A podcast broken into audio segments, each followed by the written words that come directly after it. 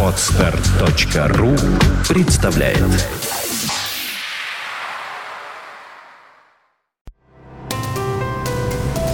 Здравствуйте, уважаемые слушатели! Редакция сайта «Бухгалтерия.ру» подготовила для вас обзор самых обсуждаемых новостей недели с 17 по 23 июня.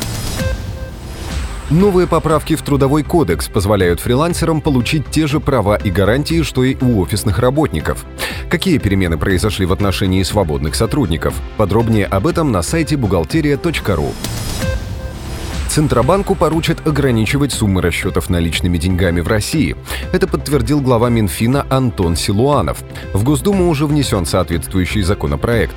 В Минфине склоняются к тому, чтобы провести реформу в два этапа. Сначала ввести ограничения на уровне 600 тысяч рублей, а через год снизить планку до 300 тысяч рублей.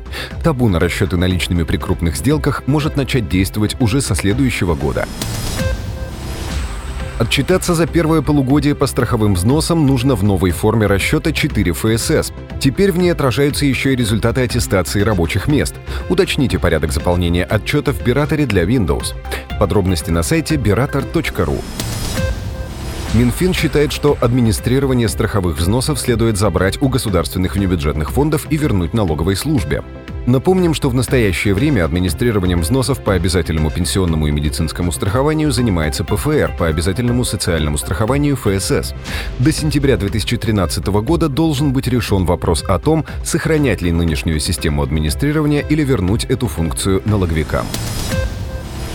Компании и предприниматели, оказывающие бытовые услуги населению и применяющие систему ЕНВД при расчетах наличными или платежными картами, могут не применять контрольно-кассовую технику, но при условии выдачи бланков строгой отчетности.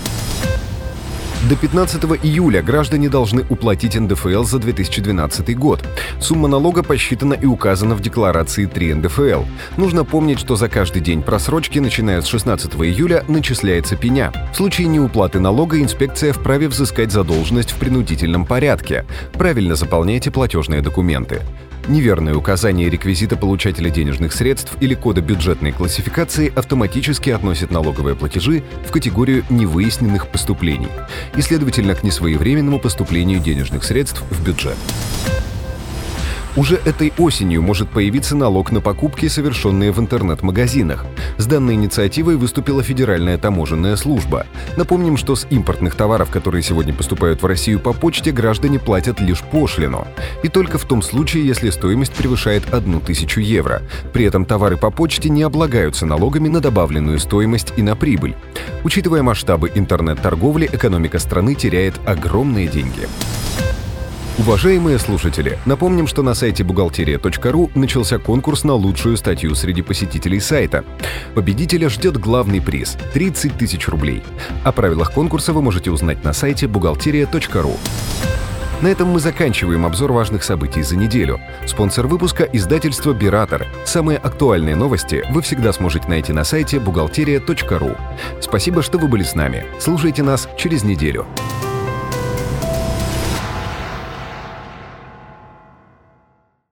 Скачать другие выпуски подкаста вы можете на podster.ru